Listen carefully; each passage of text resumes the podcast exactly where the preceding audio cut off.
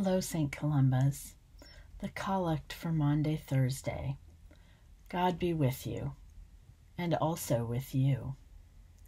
Almighty Father, whose dear Son, on the night before he suffered, instituted the sacrament of his body and blood, mercifully grant that we may receive it thankfully in remembrance of Jesus Christ our Lord, who in these holy mysteries gives us a pledge of eternal life, and who now lives and reigns with you and the Holy Spirit, one God, forever and ever. Amen. I would now like to share a passage from Dom Gregory Dix, The Shape of Liturgy, from 1945. Throughout all ages, world without end. At the heart of it all is the Eucharistic action, a thing of an absolute simplicity, the taking, blessing, breaking, and giving of bread, and the taking, blessing, and giving of a cup of wine and water, as these were first done with their new meaning by a young Jew before and after supper with his friends on the night before he died. He had told his friends to do this henceforward with the new meaning, for the remembrance of him, and they have done it ever since. Was ever another command so obeyed?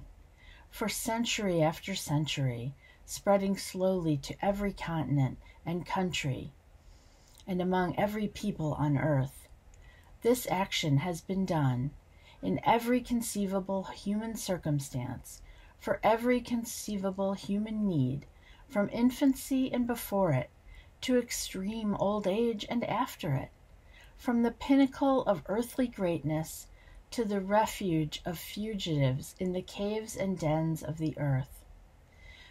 People have found no better thing than this to do for monarchs at their crowning, and for criminals going to the scaffold, for armies in triumph, and for a bride and bridegroom in a little country church, for the proclamation of a dogma, or for a good crop of wheat, for the wisdom of the parliament of a mighty nation, or for a sick old woman afraid to die, for a schoolboy sitting an examination, for the famine of whole provinces, or for the soul of a dead lover.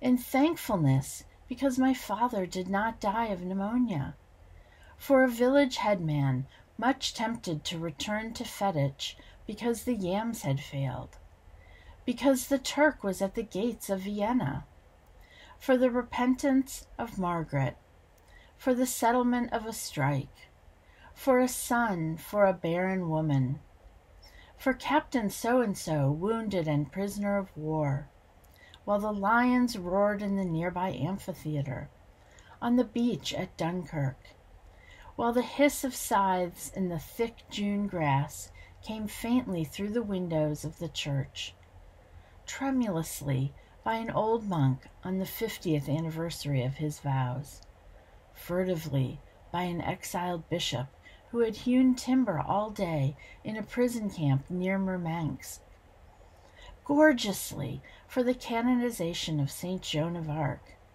One could fill many pages with the reasons why people have done this, and not tell 100th part of them.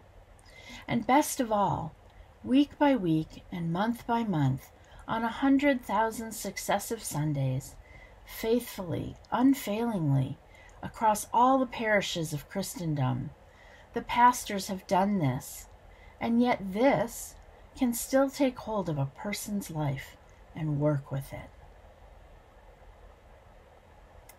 Tonight at 7 p.m., we commemorate the night a young Jew broke bread and poured wine for his friends, asking them to do this in remembrance of him. We invite you to join us on Zoom. Please bring with you 2 candles, some wine, water, or juice, and some bread. Together we will hear the story of the night before Jesus' death. We will bless our elements and share in this practice that ties us back to the first Eucharist. You can register at columba.org to get the Zoom link. I look forward to seeing you there.